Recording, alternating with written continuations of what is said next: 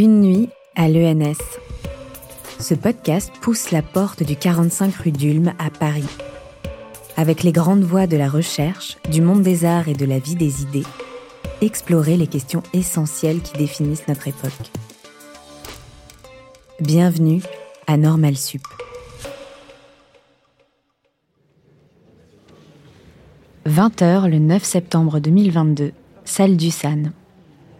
L'économiste Daniel Cohen propose de réfléchir aux crises majeures de notre siècle, à celles que l'on a vues venir ou pas, et à notre capacité d'agir face à celles-ci. Donc le thème qui a été retenu pour cette nuit de, l'ENS, euh, l'incertitude, est malheureusement euh, extrêmement bien euh, choisi. C'est assez difficile de, se représenter une période de l'histoire récente où les incertitudes que nous connaissons aujourd'hui ne sont pas euh, ont été plus, plus intenses. Si on fait euh, la liste euh, des mots qui déchirent le monde, l'épidémie, la guerre, le dérèglement climatique qui font penser à la trilogie du, du Moyen Âge, la faim, la guerre et la peste, à quoi s'ajoute l'inflation qui elle-même peut dégénérer avec l'action des, banques centrales pour la contenir en une crise financière et, sur fond de, tout ça, une crise politique qui traverse nos sociétés euh, démocratiques et dont l'un des rebondissements attendus est qu'à la fin du mois, euh, nos, amis euh, italiens s'apprêtent à élire à la tête de leur gouvernement une femme qui se réclame du, fascisme des années 30. Donc tout ça crée un, un sentiment de, vertige face à la conjonction de, toutes ces crises et des incertitudes, puisque c'est le thème de la soirée, euh, qu'elles engendrent. Et les analystes financiers parlent souvent de perfect storm, d'orage parfait, euh, quand s'alignent toutes ces crises majeures et qui multiplient euh, la force disruptive de chacune de chacune d'entre elles. Euh, pour parler de l'incertitude, les économistes distinguent généralement euh, deux, deux concepts, depuis euh, un professeur de Chicago qui s'appelle Frank Knight et un grand économiste anglais qui s'appelle Keynes. Ils distinguent le risque et l'incertitude. Donc le risque, dans le langage de Knight, c'est quand on est capable de mettre des probabilités sur les choses qui vont se produire. Je joue au loto, je connais les probabilités, je peux optimiser en conséquence les prises de risque que je vais, que je vais prendre.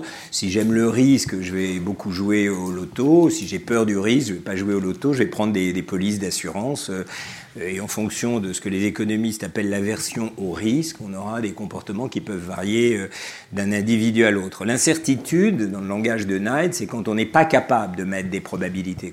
D'une certaine manière, ça n'a pas de sens de mettre des probabilités. Si je pense euh, à la guerre en Ukraine, quel sens ça aurait de dire il y a une chance sur deux que ça se termine euh, avant, euh, avant l'hiver une chance sur deux que ça dure dix ans. On ne, raisonne pas dans le langage des probabilités, on est dans une situation d'incertitude qui appelle d'autres façons d'agir, de raisonner, quand on peut raisonner que celle que le, calcul euh, du risque et, des, prises de chance qu'on peut prendre euh, pourrait euh, amener à, faire. Il y a, donc je vais beaucoup m'inspirer du livre qui vient d'être publié. Bon, c'est par simplicité aussi parce que je pense qu'il y a beaucoup d'intersections avec ce thème de l'incertitude. Mais donc dans, ce livre, je, reviens sur un livre qui a eu beaucoup de succès, qui s'appelle L'erreur de Descartes. Alors mes amis philosophes m'ont fait supplier de, bien mettre erreur entre guillemets. Descartes n'a pas fait les erreurs que cet auteur, Antonio Damasio, lui, lui impute. Donc euh, je ne m'associe pas à la dénonciation de Descartes que fait cet auteur, mais dans ce livre, en tout cas, il raconte la situation d'un de ses patients, en reprenant d'ailleurs le cas d'un patient dont il avait analysé les fiches au 19e siècle, qui s'appelle Cage, et qui, euh, assez bizarrement, ce Cage avait reçu une barre dans la tête qui lui avait fracassé, je sais pas quoi, un quart du cerveau. Et la part du cerveau qui avait été euh, détruite, c'était la part de l'émotion disait-il. C'est-à-dire que ce Cage était parfaitement capable de parler, de raisonner, d'avoir un comportement qu'on aurait pu euh, croire rationnel, mais son système émotif était complètement déglingué, il se mettait à insulter les gens, enfin il avait perdu tous les codes sociaux qui lui permettent de, de se de se mouvoir dans une société où il faut être attentif euh, au rapport émotif, affectif qu'on engage avec les autres. Et donc cette disparition de l'émotion chez, chez Cage avait produit cette chose très bizarre qu'analyse euh, Damasio et que je reprends et qui est un peu au cœur de, de ces questions, c'est que ça le rendait incapable d'agir. Il, faisait euh, des milliers de plans sur ce qu'il allait faire. Je vais euh, acheter ceci, je vais faire cela, je vais changer de métier. Donc il avait des listes incalculables de, de projets euh, possibles, mais il était incapable de passer de la liste de toutes les choses qu'objectivement il pourrait faire à l'action. Et, le commentaire qu'en donne Damasio, et qui va servir aussi un peu de, fil à ce que je vais dire maintenant, c'est que pour agir, on ne fait pas des calculs de, probabilité. On peut en faire quand on essaye d'évaluer voilà, des, choses, des choses simples, mais pour agir, il faut de l'émotion. Il faut ressentir les choses pour dire voilà, j'accepte ce job, voilà, je, je, vais changer de ville. C'est pas euh, le calcul froid et rationnel des probabilités qui va vous conduire, c'est quelque chose en vous qui parle dans votre corps et qui vous amène à, réagir. Et donc le propos de, Damasio était l'erreur de Descartes, voilà, ça n'est pas, ça n'est pas le cogito qui nous fait penser, mais c'est notre corps, comme si Descartes avait fait cette erreur de, raisonnement. Et c'est bien ça le point et l'incertitude dont je vais parler aujourd'hui,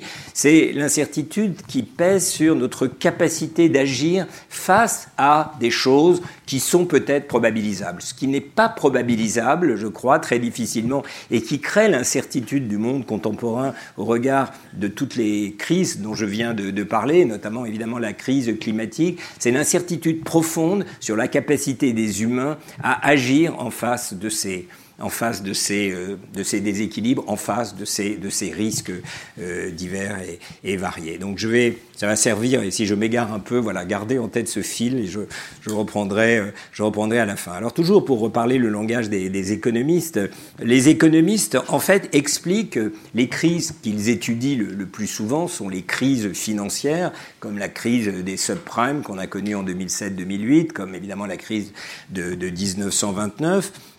Et quand on accuse les économistes d'avoir été incapables de, de, prévoir euh, cette crise, la reine d'Angleterre qui vient de, de nous quitter, je n'avais pas prévu d'en parler, mais euh, avait été à la London School of Economics et elle avait demandé aux économistes, mais comment se fait-il qu'aucun d'entre vous n'a été euh, capable de prédire cette crise? Alors, Il y a beaucoup de, de, réponses embarrassées qui ont été publiées par les, les économistes. Enfin, l'essence de la réponse d'ailleurs qui avait été donnée par les économistes euh, à la reine était euh, chacun peut croire qu'il agit rationnellement en fonction de, des probabilités dont il dispose, mais c'est l'agrégation collective de ces actions individuelles qui peut devenir irrationnelle. Tout le monde se met à parier sur la hausse du prix de l'immobilier. Quand tout le monde le fait en même temps, ça crée une bulle et elle peut exploser. Voilà un peu dogmatiquement la réponse que les, économistes avaient donnée, mais plus profondément en, filigrane, ce qu'ils expliquaient à Sa Majesté. Euh, auxquelles évidemment nos, pensées euh, vont, euh, c'est que euh, pour un économiste, une crise financière vient nécessairement par surprise. Si je pense que la bourse va chuter de 10% demain, et si cette, cette croyance est partagée, elle, elle chute tout de suite de 10%.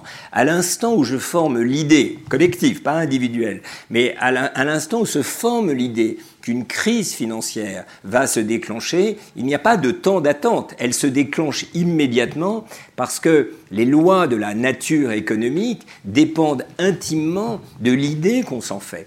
C'est toute la différence avec les sciences physiques. Si je pense qu'un pont Si je sais, parce que je suis l'ingénieur qu'il a décidé qu'un pont va exploser, va être dynamité à midi, le pont ne commence pas à trembler à midi moins une. Les lois de la nature ne dépendent que des choses passées. Elles ne dépendent pas des pensées que les humains peuvent former sur ce qui va se passer ensuite.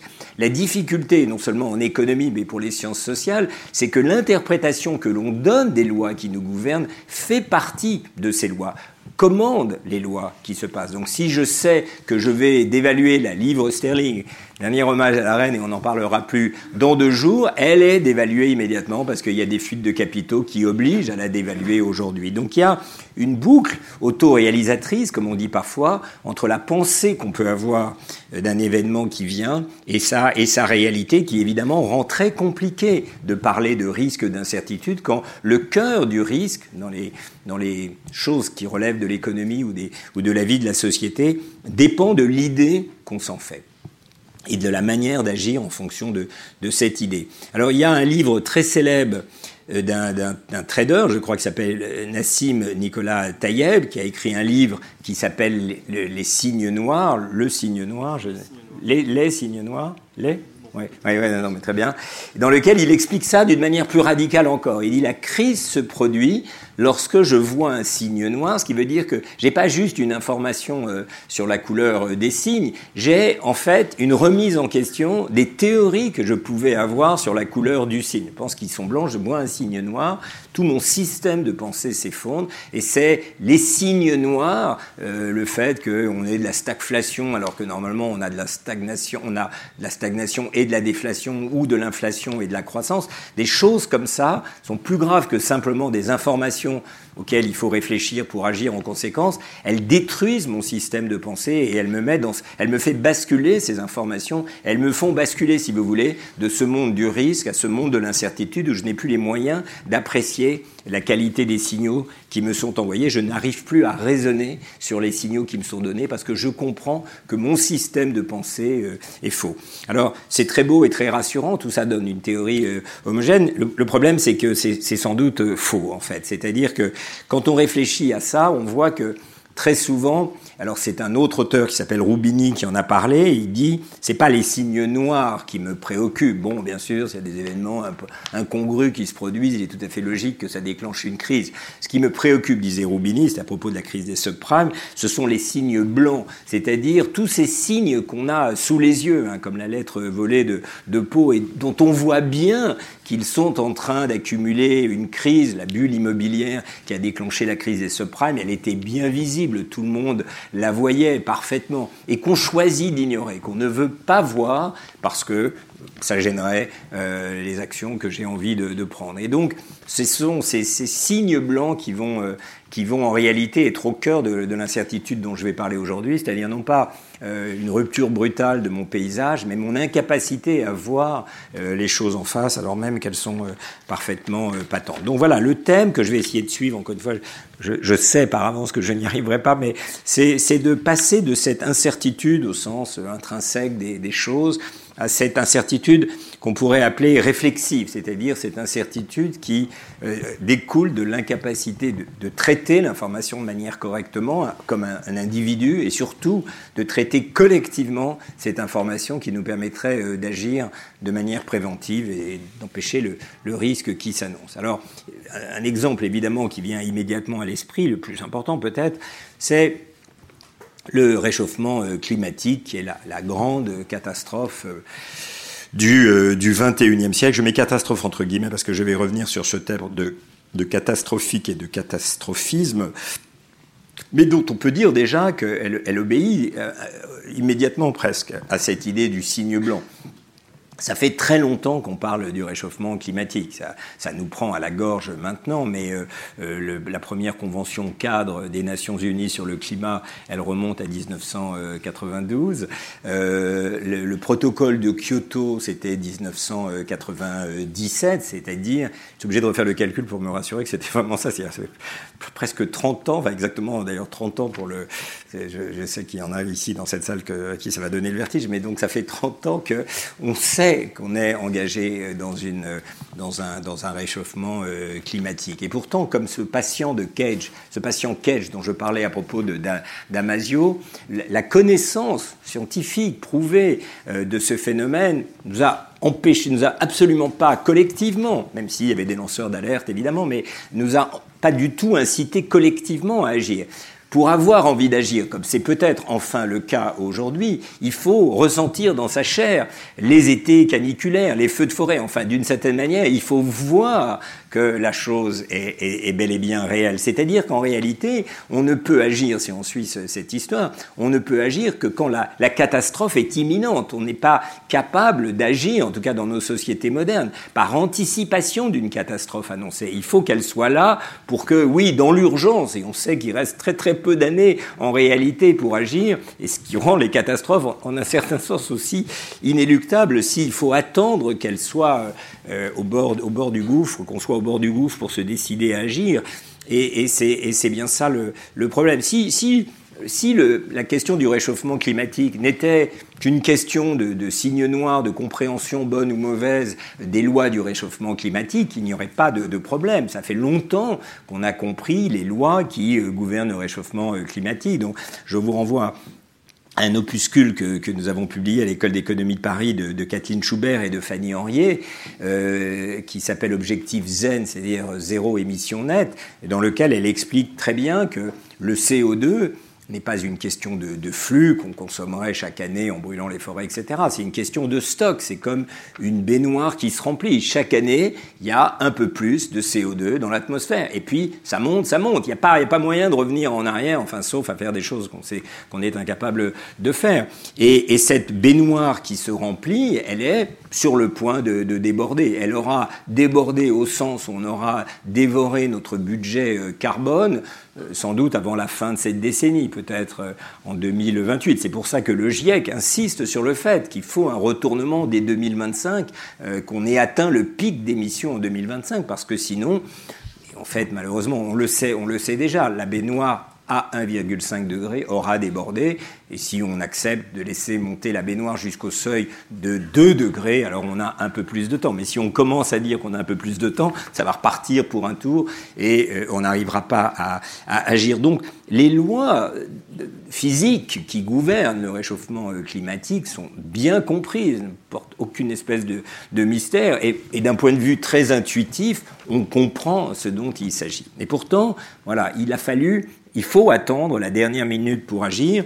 Et donc la, première euh, question, c'est de, comprendre cet écart entre la manifestation du, phénomène et, et l'envie d'agir pour y répondre. Alors, il y a un livre très, très intéressant euh, de, de Servigné et Stevens qui s'appelle Comment tout peut s'effondrer, qui a servi à un moment donné presque de, manifeste à ce qu'on va appeler, après d'ailleurs l'expression de, Jean-Pierre Dupuis, le, catastrophisme, c'est-à-dire cette idée que cette catastrophe s'avance et qu'on n'est pas capable d'y réagir. Et il donne une liste très intéressante des raisons qui nous empêche d'agir cognitivement, alors même que, encore une fois, il n'y a pas d'incertitude sur la manière dont euh, les lois de, la nature procèdent et l'évolution de nos sociétés euh, nous, euh, nous, nous, nous imprègne. Alors, je vais, je vais donner quelques, listes et puis après, je vais, je vais revenir pour les, pour les commenter. Donc, la première raison qui est donnée par Servigné et Stevens de, de notre incapacité d'agir, c'est, disent-ils, que nos cerveaux sont très performants pour traiter les problèmes immédiats, mais très mal à l'aise avec la pensée du long terme. Ce que je disais à l'instant, je vous dis en 92, dans 30 ans, ce sera très grave. J'y arrive pas.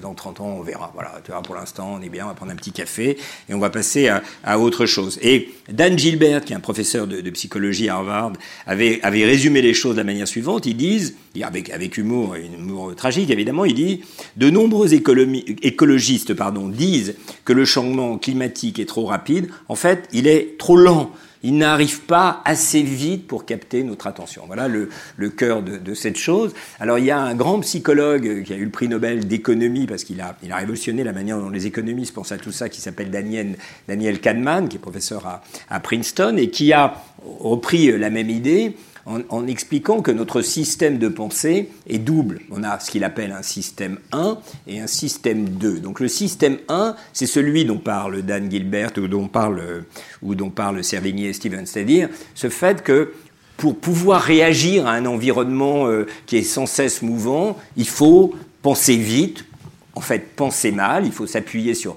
l'émotion, nos réactions aux choses pour arriver à, euh, être à la hauteur enfin, euh, d'un environnement euh, complexe qui nous dépasse, dont la complexité nous dépasse. Et puis, dit-il, il y a un système 2, c'est celui qu'on mobilise quand on prend le temps de prendre une feuille de papier, de faire des additions, des trajectoires, etc. Et celui-là, il est, il est rationnel. Le premier, on va dire, est émotif pour aller très vite. Le deuxième est rationnel, mais il est coûteux à mettre en œuvre et on essaye de le laisser en sommeil le plus, le plus longtemps possible. Voilà. Et et ce que disent euh, aussi bien Dan Gilbert que, que, que Servigné et, et, Stevens, c'est que euh, nous pensons le plus souvent avec notre système 1, nous sommes dans l'émotion, le truc de Cage, et nous n'arrivons pas à faire des plans de, de, long terme. Je vais y revenir si j'ai avec le temps qui me restera, parce que là je vois que je suis vraiment à l'introduction et que c'est bientôt fini, mais, mais euh, que, pour dire que les réseaux sociaux euh, accroissent la pathologie de ce système 1, ce système 2, parce que ce qu'elle nourrissait le système 1, les réseaux sociaux sont dans le système 1, c'est-à-dire on scrolle, on clique, on zappe, on est incapable de rester euh, plus de 5 minutes. Enfin, je crois qu'il y avait même un, truc qui montrait que 4 euh, minutes, enfin, le succès de TikTok était lié au fait qu'il présentait des vidéos beaucoup plus rapides que celles qu'on voyait sur Facebook. Facebook, ça pouvait durer 4 minutes une vidéo et c'était beaucoup trop long par rapport à l'usage qui est fait par les jeunes génération, vous me direz si c'est vrai ou pas, mais des, réseaux, des réseaux sociaux. Donc ce, conflit entre le système 1 et le système 2 est celui qui est au cœur de, tous, les, reproches qu'on peut adresser aux, réseaux sociaux, mais, mais, je vais y venir dans un instant. la deuxième explication que donnent Servigny et Stevens des raisons pour lesquelles on n'agit pas, qu'on est incapable d'être à la hauteur euh, d'un désastre pourtant annoncé et parfaitement euh, clair dans, dans les lois qu'il met en œuvre, c'est ce qu'ils appellent l'effet euh, d'habituation. L'habituation, c'est ce, phénomène que les économistes aussi ont identifié, qui est que, pour le dire vraiment très bêtement, on s'habitue euh, à tout, et donc finalement, euh, on est dans une situation qui se dégrade, et ben on s'y habitue euh, aussi. Jared Diamond, qui a écrit un livre extraordinaire, très cité, sur, qui s'appelle Effondrement, sur toutes les situations dans lesquelles des sociétés entières se sont effondrées, incapables d'agir, mais ce phénomène d'habituation au cœur de ce qu'il explique. Il dit pourquoi l'île de Pâques a laissé euh, pourquoi les habitants de l'île de Pâques ont coupé euh, tous les arbres qui sont pourtant à l'origine de, toute leur richesse et de leur prospérité? Quel a été, dit-il, demande-t-il, quel a été euh, le sentiment de celui qui a coupé le dernier arbre, puisqu'elle a été complètement désertifiée, quel a été le sentiment de celui qui a coupé le dernier arbre? Est-ce qu'il a eu ce sentiment de créer de commettre l'acte irréversible qui condamnait sa, civilisation? Et il répond non, parce que celui qui a coupé le dernier arbre, il y avait plus d'arbres autour. Il était le, dernier, mais dans un monde qui avait déjà disparu euh, d'une île de Pâques boisée. Donc c'est ça l'idée de l'habituation. Et, pour anticiper, comme le disent très bien euh, Citon et Rasmi dans un autre livre, ils disent, en fait, la notion de catastrophe ne colle pas à la réalité qu'il s'agit de décrire. Nous ne sommes pas dans une société qui s'effondre. Nous sommes dans une société, ils disent, qui s'effrite. C'est un peu comme un immeuble HLM qui se dégrade irrésistiblement, auquel on s'habitue progressivement, on s'habitue à des conditions d'existence toujours plus dégradées, et finalement, l'incitation à agir est, diluée d'autant. C'est le fameux exemple de la grenouille. Euh, on la met dans de l'eau euh, bouillante, elle sort immédiatement, c'est le truc de Dan Gilbert. Euh, on fait bouillir l'eau progressivement elle va s'habituer à l'eau chaude et elle va mourir tout simplement, incapable de comprendre qu'elle est en train d'être étouffée. C'est ce mécanisme-là qui est, euh, qui est à l'œuvre dans, dans cet effet euh, d'habituation. C'est un effet qui est très puissant parce que c'est celui aussi que les économistes utilisent pour expliquer pourquoi l'argent ne fait pas le, bonheur, euh, simplement que je vous donne de l'argent, vous allez être très heureux, vous allez être très heureux euh, un an ou deux ans. Et puis au bout d'un certain moment, vous allez vous habituer à de nouvelles conditions d'existence et il faut tout, tout reprendre en réalité. C'est pour ça que c'est la croissance économique qui rend heureux et non pas la richesse, parce que la richesse, on s'y habitue, et la croissance économique prend par surprise. Si on est dans un monde où la croissance devient difficile pour les raisons que je viens de dire, on voit l'effet d'habituation jouer très négativement sur notre capacité à vouloir euh, accepter ce, destin qui nous, qui nous annonce. Le troisième, la troisième explication, toujours je, je les cite de, de Servigné et, et Stevens, c'est ce qu'ils appellent le pouvoir des mythes sur notre psyché. On ne raisonne pas dans un cadre analytique rationnel, j'observe des choses, j'agis en, en, conséquence, on agit à l'intérieur d'un système de, croyances, de pensée, c'est un peu l'histoire des signes noirs de, de, de Taïeb, et le mythe qui traverse la société occidentale, c'est celui du progrès. On pense au fond, collectivement, bah, pas tout le monde évidemment, mais il y a en sous-jacent cette idée que le progrès technique, l'hydrogène, ceci et cela, vont nous tirer d'affaire. C'est un peu Trump face à l'épidémie qui dit euh, faites ce que vous voulez, euh, les vaccins vont vous sauver. Bon, pas de chance par rapport aux mises en garde qu'il faudrait faire. Il a eu raison sur ce coup-là. Les vaccins ont sauvé l'Amérique du chaos que Trump lui-même avait provoqué dans son, dans son refus absurde de suivre les recommandations des médecins.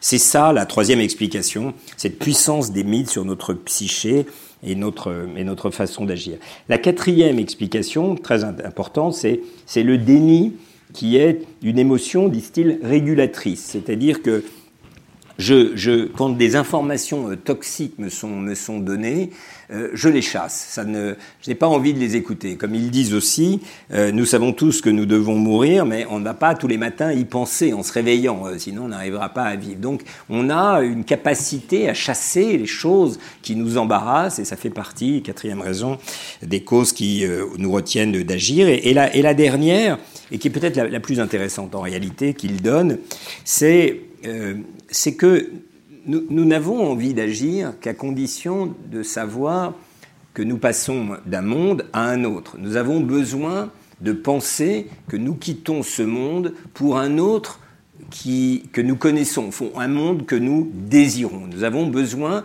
de l'idée d'une société désirable pour renoncer au monde tel qu'il est. Et en fait, l'incertitude, pour reprendre ce thème, elle se joue dans notre capacité collective à imaginer un monde désirable. Un de, mes maîtres en économie disait, il faut un modèle pour battre un modèle. C'est-à-dire, tu penses que mon modèle est faux, très bien, mais tant que j'en aurais pas vu un autre qui me permettra de penser le monde, je vais garder l'ancien. C'est exactement ça qui est à l'œuvre. Il faut savoir le monde qu'on va rejoindre pour pouvoir quitter celui euh, qu'on a. Et, et un de mes amis et collègues qui s'appelle Roland euh, Benabou a fait, a fait une théorie qui s'appelle la théorie, il appelait ça la théorie du group think, qui est, qui est, très intéressante par rapport à ça. Il dit, on est prêt à renoncer à nos croyances, mais à, à, condition que ça serve à quelque chose. Donc il donne cet exemple, je suis dans le Titanic, je vois qu'il coule, est-ce que je vais retirer au capitaine ma confiance?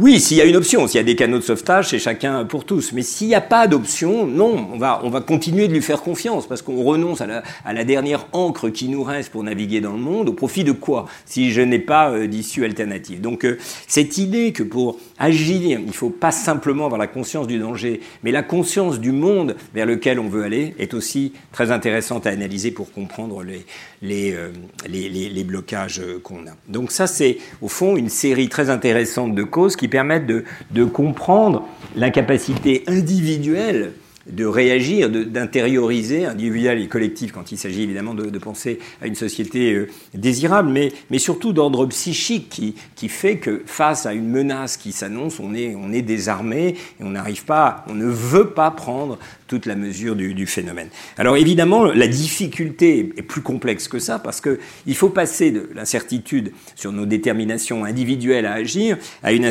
à, à, cet autre point qui est que personne, aucun d'entre nous ne peut lutter contre le réchauffement climatique seul, et c'est la réponse de la société dans son ensemble qui est déterminante. Donc on passe d'une première incertitude, celle-là, à une autre, beaucoup plus radicale, qui est notre capacité à penser collectivement le cours des actions qui doit être pris. Et là, évidemment, c'est la question de la vie politique qui est en jeu. Si je suis seul, au fond, en oubliant un peu tout ce que je viens de dire, je vois qu'il fait froid, je lis la météo, elle m'apprend qu'il va faire froid. Bon, euh, je vais lui faire confiance, je mets un manteau et on n'en parle plus. S'il pleut, je vais prendre un, prendre un parapluie. Mais dans la vie politique, ça ne, ça ne marche pas comme ça. Euh, si je suis républicain aux États-Unis et que je lis une étude qui montre qu'il y a urgence à agir, le réchauffement climatique est à nos, est à nos portes, je ne vais pas dire ah oui, ok, on va réagir. Je dis cette étude est fausse. Euh, elle a été faite d'ailleurs par des démocrates. C'est pour empêcher euh, la classe moyenne américaine de s'enrichir et c'est encore un coup des, Chinois. Un républicain qui admet aujourd'hui le réchauffement climatique comme une réalité est un renégat par rapport à son camp. C'est-à-dire que ce à quoi il renonce au nom de ses idées, c'est son appartenance à un groupe. Et donc on est ici dans une difficulté additionnelle qui est qu'il ne faut pas penser soi-même les choses X et Y, il faut les penser à l'unisson du groupe auquel on s'identifie. Et, et, la difficulté, évidemment, de la vie politique contemporaine, c'est qu'elle est, elle est plus polarisée que jamais. Elle est, elle est de plus en plus méfiante et, et au fond, elle a beaucoup de mal à, s'entendre même sur des choses objectives et simples comme euh, voilà la température qui, qui fait. Et le registre de l'émotion, on parlait de ça tout à l'heure, est absolument euh, dé, déterminant. Là encore, pour prendre des exemples euh, américains, le, la détestation qui traverse la vie politique américaine aujourd'hui est absolument considérable. Euh, je donne une statistique d'ailleurs qui avait été reprise par euh, euh, Esther Duflo dans, son livre Économie pourtant difficile et, qui, vient d'un auteur de, Stanford. Et, la statistique qu'il donne pour, pour mesurer la, polarisation de, ces deux Amériques qui ont perdu tout respect l'une pour l'autre, c'est la suivante. À la question posée à un républicain, est-ce que vous seriez mécontent que votre enfant épouse un démocrate? Dans les années 60, seuls 5% des républicains répondaient qu'ils seraient fâchés s'ils le faisaient. Aujourd'hui, la, statistique, c'est que 50% des parents républicains seraient fâchés que leur enfant, garçon ou fille, épouse un ou une démocrate. Et, c'est une des, très nombreuses statistiques qui ont été recueillies par euh, ces experts de la polarisation euh, politique pour comprendre le, pour comprendre. Vous deviez me faire 5 si on dépassait. Et voilà. Euh, et, et, et, et, je vais donc juste conclure par des choses, enfin conclure, enchaîner, et on, prendra la discussion si vous voulez, mais par, par un certain nombre de choses. Cette polarisation extrême de la vie politique rend évidemment très difficile de, de s'accorder sur un cours désirable d'action à, à mener. Je pense, en tout cas c'est un peu le thème de, mon livre Homo dont on vient de parler, je pense que euh, au-delà des choses bien entendu dont, je parle aussi, c'est-à-dire la, fragilité de la société américaine, euh, la montée des inégalités et toutes ces choses qui sont, bien connues des économistes et maintenant du, du monde politique aussi, je pense que les réseaux sociaux jouent un rôle très important dans, dans, cette, euh, dans cette difficulté de, de s'entendre d'un bord euh, à l'autre. En fait, les réseaux sociaux ont fait, ont fait naître l'espérance quand ils ont été créés, mais plus généralement Internet, quand il est apparu dans les années 90, a fait naître l'espérance d'une capacité précisément à produire une intelligence collective nouvelle. On a été euh, nombreux à penser que Internet serait le, le moyen précisément d'avoir ces débats planétaire sur l'avenir de la, de la planète. Mais les réseaux sociaux sont très bons pour dénoncer l'inaction des, des, gouvernements, mais ont en réalité une difficulté énorme à installer un, espace délibératif où on passe de la dénonciation euh, à l'action. Et, et, je pense qu'il euh, il y a dans les réseaux sociaux une, une sorte de, de machine à produire de la, de la polarisation qui est presque intrinsèque à ce, à ce médium euh, lui-même. Donc euh, il, y a deux, il y a deux facteurs que je signale dans, dans le livre et qui sont à l'origine de cette dissonance, de ce, de ce bruit qui s'entend sur les réseaux sociaux et qui explique pourquoi elle a déçu les, promesses de ceux qui attendaient une nouvelle agora euh, planétaire où on pourrait presque à l'unisson débattre collectivement des grands défis de, de la planète. Le premier, biais qui mine le fonctionnement des réseaux sociaux, c'est ce qu'on appelle le biais de, confirmation c'est très proche de ce que Servigné et Stevens disaient à propos de, notre dépendance à l'égard de, mythes. Euh, lorsque je vais chercher une information sur les réseaux sociaux, ça n'est jamais de manière neutre ou objective. Je vais chercher une information qui me confirme dans mes préjugés, qui me confirme dans mes a priori. Si vous pensez que la guerre en Ukraine est en fait voulue par Total pour faire monter le prix du gaz ou de l'énergie, vous claquez ça, cliquez ça, et vous allez trouver un million de, personnes peut-être qui le pensent aussi, et donc vous allez vous enfermer dans un ghetto numérique où aucune conversation ne deviendra possible avec ceux qui ne pensent pas euh, comme vous. Et la deuxième euh, la deuxième cause qui explique pourquoi les, réseaux sociaux, au lieu, encore une fois, d'être un espace délibératif, sont devenus euh, un facteur de polarisation, c'est ce que les économistes appellent l'économie de l'attention, qui est que euh, pour être entendu sur les réseaux sociaux, il faut parler très fort, il faut aller à l'innommable, il faut aller à l'outrance. Si vous dites une chose modérée qui est euh, il y a un réchauffement climatique, il faudrait réduire, je ne sais pas quoi, euh, euh, la température de 3 degrés. Bon, évidemment, dans la situation de crise où on est, ça s'entend maintenant, mais comme ça, à froid, non, annonce-moi l'apocalypse ou explique-moi que la science va sauver. Mais une, position modérée est presque impossible sur les réseaux sociaux, parce que la logique de l'économie de l'attention, c'est qu'en réalité, les réseaux sociaux organisent et c'est la trace de, leur héritage néolibéral des années 80, organise en réalité une compétition générale de chacun avec tous sur euh, la toile, et y compris dans la, question de la, prise de, parole. Donc tout ça explique que le passage d'une analyse simple et objective du réchauffement climatique où il n'y a aucune incertitude, aucun risque intrinsèque, aucune erreur de raisonnement possible, en réalité laisse place à une incertitude profonde qui est la capacité de nos démocraties à faire face à ce choc climatique pour passer de l'inaction avec toutes les causes qui ont été données par euh, Servigné et, Stevens à, l'action. Et c'est là que, se joue la référence avec ce que je disais du pont au début, les lois sociales, leur incertitude majeure, c'est la manière dont on forge du monde dans lequel on vit, une idée, une opinion, et comment cette opinion est capable de réagir à des situations euh, nouvelles, euh, comme, comme celle du, réchauffement climatique. Et, et, la, et la seule réponse possible, euh, à cette euh, difficulté de, s'entendre, ça n'est certainement pas de dépolitiser le, débat, parce que la vie politique a besoin de politiser les enjeux, de comprendre les conflits d'intérêts entre les uns et les autres, mais de faire que la vie politique s'intéresse au, réel des choses, au réel de la société, au réel, au réel du monde. Et c'est malheureusement cette capacité à appréhender le réel comme réel que je crois les, réseaux sociaux euh, nous empêchent de faire. Voilà.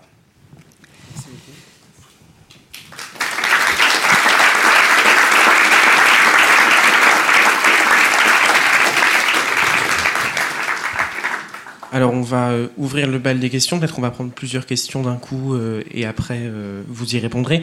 Moi, j'avais une, petite question. vous avez donc parlé, vous avez commencé et terminé aussi par les différences entre l'économie et les sciences, on va dire, dures. et face à tous ces troubles qu'on rencontre dans le monde réel, l'économie comme discipline rencontre aussi des troubles. Et euh, Taleb, puisque c'est lui qui donne le titre euh, à votre conférence, hein, dans son essai, loue euh, la critique que Hayek fait à ce qu'il appelle le scientisme des économistes. C'est-à-dire que les économistes essayent de modéliser et donc de synthétiser toute l'information qui est contenue dans les micro-décisions des individus qui font surgir de façon spontanée et efficace un, un équilibre, un ordre, ce que appelle une catalaxie. Et euh, Hayek oppose donc cette complexité du monde réel à l'économie euh, qui s'est rapprochée formellement des sciences dures et euh, qui a acquis un double statut de, science et aussi d'expertise dans la prévision et, dans la, la, construction des politiques publiques, et ce alors même que Taleb écrit que les économistes surestiment leur capacité à comprendre les changements subtils qui font le monde, je cite. Et Taleb a dressé deux critiques à l'économie. Euh, d'abord, euh, elle a été induite donc par, cela dans un rôle qui n'est pas le sien. Il faut apprendre à vivre sans théorie générale, écrit-il.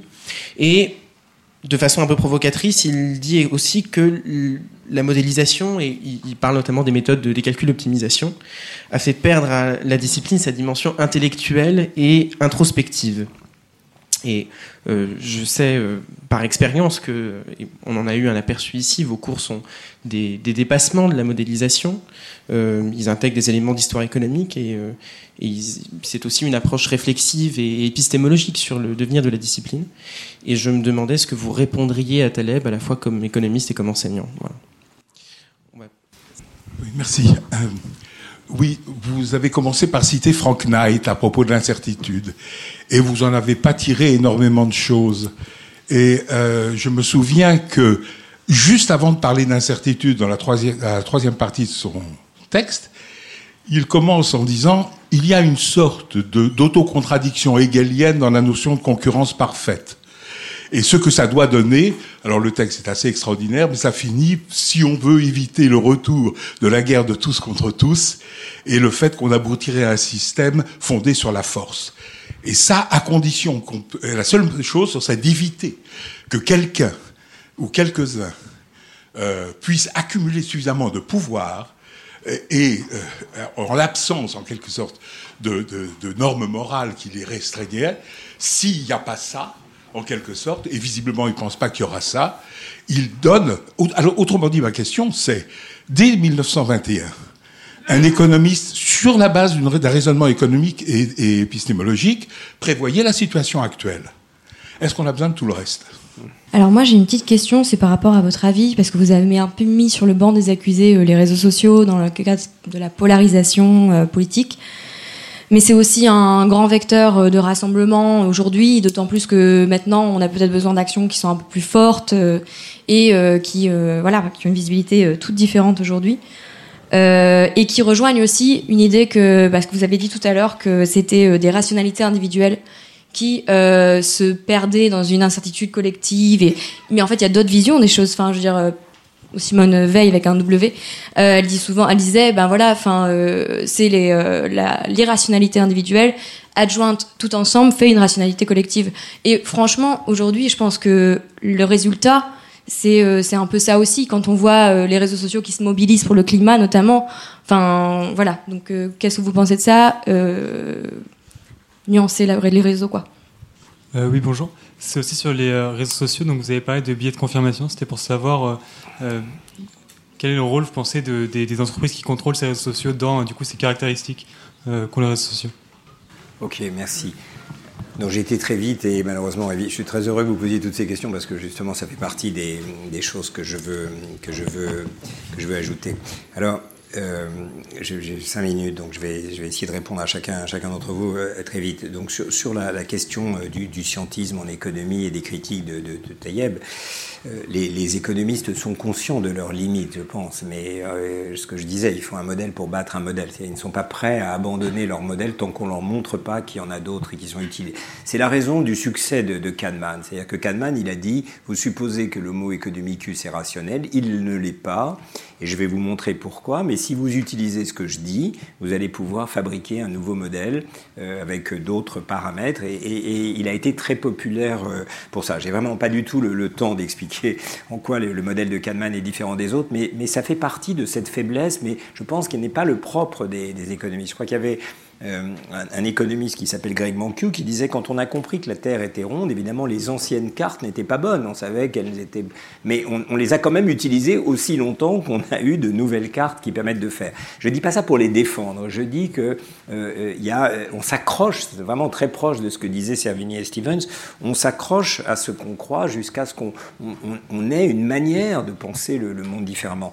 Euh, je, voulais dire une chose, mais que je, je dis à cette occasion, mais c'est un peu entre Frank Knight et, et cette question. C'est que je disais au début, euh, si on a de l'appétit pour le risque, on joue au loto, et si on n'en a pas, on prend des polices d'assurance. Évidemment, nous faisons tous les deux. C'est-à-dire qu'en réalité, ce qui pour l'économiste est soit ou, tu as peur du risque, prends une police d'assurance, tu aimes le risque, achète un billet au loto, en fait, qui paraît, qu'il est pour les canons de l'analyse économique, parfaitement contradictoire, on ne peut pas penser qu'on fasse les deux, pourtant on fait les deux.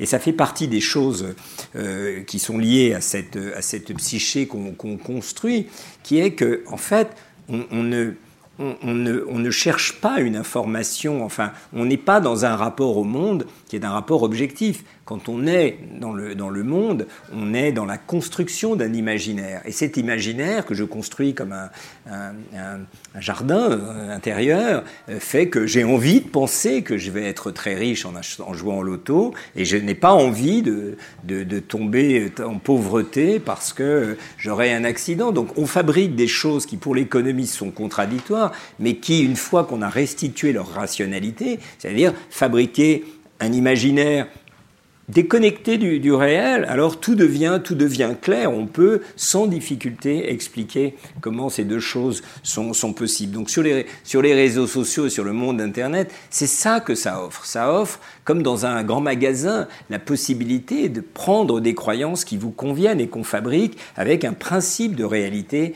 qui se, qui se dilue. Tout de suite, pour répondre à votre question sur le fait que là, j'ai été évidemment très vite et très négatif sur les réseaux sociaux. Donc, dans, le livre, j'espère être un peu, plus, un peu plus subtil, mais pour dire, pour redonner un peu de la profondeur historique à cette histoire. La révolution numérique, elle est l'héritière de deux grandes ruptures dans l'histoire euh, des, du dernier, enfin, de, de l'après-guerre. Elle est d'abord l'héritière de la révolution euh, culturelle des années 60, euh, euh, qui est anti-système, qui, conteste l'ordre établi, et dont les premiers pionniers de la révolution informatique ont été les héritiers. C'est-à-dire la protestation de la jeunesse dans les années 60, c'était la protestation contre un monde d'autorité en verticalité dans lequel chacun devait ne jamais oublier la place qu'il avait. C'est cette contestation de l'ordre vertical qui a été, je crois, l'esprit des, des 60s. Et il y a une filiation euh, directe qui est l'aspect, la, phase de, lumière des réseaux sociaux. C'est que héritant de, ces instruments que, que, les pionniers de la révolution informatique ont créés pour précisément faire en sorte que toute parole puisse être entendue sans être étouffée par le principe de subordination qui pouvait exister dans les années 60, on a ce ton anti-système des réseaux sociaux qui vient de cette parole, on va dire, libérée des années 60. Mais la révolution informatique et les réseaux sociaux, je crois, héritent en partie, et donc d'où tout ce que vous dites. Les mouvements Black Lives Matter, MeToo, etc., sont l'héritier et sont, peuvent utiliser en effet positivement les printemps arabes, ce porte-voix que donnent dans la dénonciation du système les réseaux sociaux. Mais réseaux sociaux sont aussi les héritiers de la contre-révolution libérale des années 80 euh, qui a cassé les institutions qui les gênaient. Et au fond, il y a eu une convergence non voulue, euh, historique, mais qui a fait en sorte que la révolution libérale des années 80 a retenu la critique des institutions, les a supprimées, les entreprises euh, verticales, intégratrices obéissante mais intégratrice dans lequel l'ouvrier et l'ingénieur au fond cohabitaient dans un monde commun ont été brisés dans les années dans les années 80 pour créer un monde de compétition. La révolution conservatrice a substitué le rapport de subordination qui existait par un rapport de compétition. C'est le monde de sous-traitance dans lequel euh, j'externalise mes problèmes sociaux et je mets en concurrence les donneurs d'ondes avec une, une idée fausse, absurde, que la société c'est un agrégat d'individus isolés. Madame On revient en Angleterre, disait la société, je ne sais pas ce que c'est. Il n'y a que des individus qui s'agrègent. Les réseaux sociaux héritent de ça. De quelle manière? Ils héritent de ça parce que ils sont dans la critique des institutions. Les réseaux sociaux, au fond, ont mis à bas euh, la presse, ont mis à bas les partis politiques, ont aidé les entreprises à mettre à bas les pouvoirs qui étaient constitués en leur sein. Et je pense que le, le chaînon manquant, euh, entre cette protestation, euh, on va dire, libertaire des années 60 euh, et le monde qui doit advenir, c'est le fait qu'on doit repenser, à l'aide de l'instrument numérique, mais on doit repenser l'importance considérable des institutions. Il faut des syndicats, il faut des partis politiques, parce que s'il n'y a pas de partis politiques, ça veut dire qu'on est dans cette cacophonie dont je parle. Il faut retrouver, reconstruire un espace public où, encore une fois, il ne s'agit pas de le dépolitiser en disant il y a une vérité objective, tout le monde va s'y soumettre, mais qui réapprennent à parler de la société. Or, ces institutions, c'est ce qu'elles permettent de faire. Les partis politiques permettent de s'ancrer dans le monde social, d'avoir des ouvriers, des instituteurs, des paysans qui sont agrégés dans une logique qui leur permet d'agir euh, collectivement. Et je dirais que ça vaut aussi pour, euh, pour évidemment les universités, les hôpitaux. Enfin, l'idée d'une ubérisation générale dans laquelle chacun, au fond, n'a besoin que du réseau social ou d'Internet pour pouvoir créer une société avec autrui, je pense que c'est la faiblesse euh, fondamentale, je ne vais pas dire les réseaux sociaux, en fait, je, m'en fiche, mais c'est la, la, faiblesse fondamentale qui explique cette difficulté de, passer euh, au, monde réel et de, et de réussir à, agir. Donc voilà, c'était vraiment un point auquel je, tenais, et, je crois que ça fait la réponse aussi à ce que vous disiez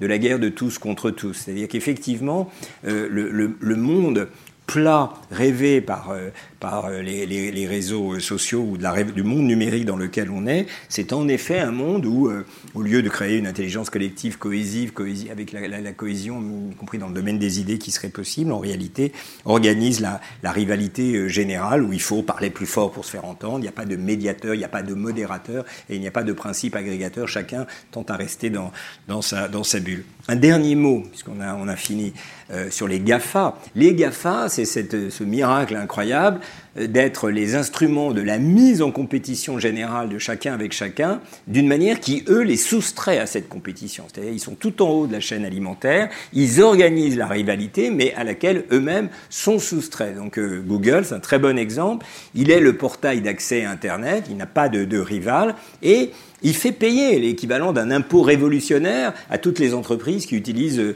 qui utilisent Google. Donc un de mes amis qui est un entrepreneur me disait, voilà, si je veux, je, je dois figurer dans les recommandations de Google parce que sinon c'est la mort numérique et personne ne viendra visiter mon bâtiment et Google me fait payer exactement le bénéfice, a ce qu'on appelle la publicité, en fait n'en est pas du tout, c'est presque un droit, un droit d'usage d'Internet, Google me fait payer euh, le droit d'usage d'Internet pour, euh, en l'occurrence, attirer mes, mes, clients. Donc là, il y a quelque chose de, de, de, très profond. Le pouvoir est exorbitant et il faut, euh, il faut y réfléchir avec euh, tous les instruments possibles. Voilà. On a... Merci beaucoup. Merci à toi. Merci.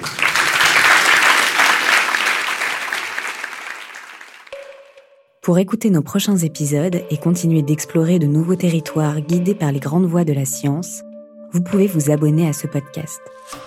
Et pour rester en lien avec l'école normale supérieure, lisez Vue d'Ulm, une newsletter à retrouver sur www.ens.psl.eu. À bientôt!